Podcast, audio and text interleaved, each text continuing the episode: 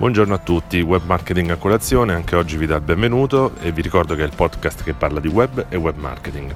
Oggi proviamo a dare una risposta alla domanda delle domande, ovvero come faccio a coinvolgere i miei utenti nel condividere dei post sui social, nel condividere i post che, che metto sul mio blog?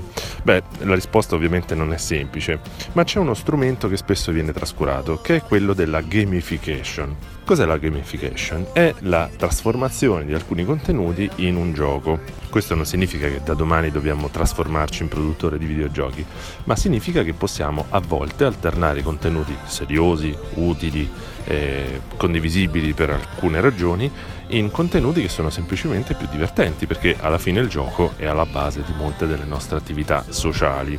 Quindi in particolar modo sui social network può essere utile a volte inserire all'interno di un piano editoriale di pubblicazione di post sui vari social anche dei contenuti che abbiano un aspetto più divertente, più eh, giocoso e anche più leggero, più spensierato. Questo anche per poter eh, cambiare, diciamo, variare il tono dei nostri post che alla lunga, se sono sempre sulla stessa linea d'onda, potrebbero risultare noiosi. Quali possono essere dunque le idee che portano a sviluppare una strategia di gamification all'interno del nostro content marketing? Beh, per esempio, eh, si può mh, banalmente coinvolgere gli utenti con dei piccoli sondaggi, con, del, con del, degli indovinelli, con dei piccoli contest dove li si invita a pubblicare dei loro contenuti, delle foto che li ritraggono in certi contesti che inevitabilmente stimolano un tipo di atteggiamento più giocoso. Un post che chiede all'utente di ehm, eh, caricare una sua foto che lo ritrae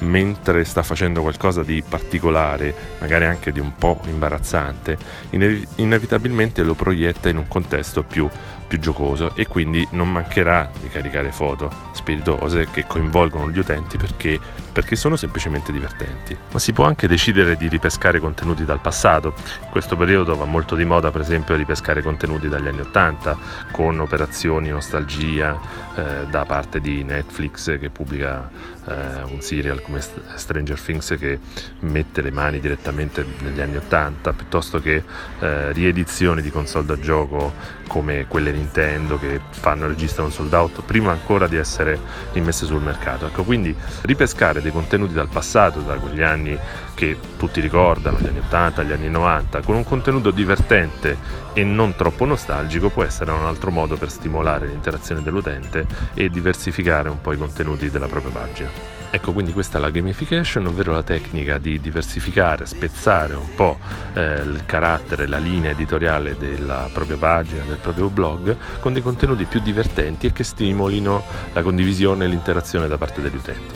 Io spero invece che i contenuti di oggi siano stati interessanti e non eh, noiosi e vi invito a seguire sia gli approfondimenti sul sito francoguini.it che la pagina Facebook eh, Web Marketing a colazione e noi ci risentiamo alla prossima puntata. Grazie a tutti e buona giornata.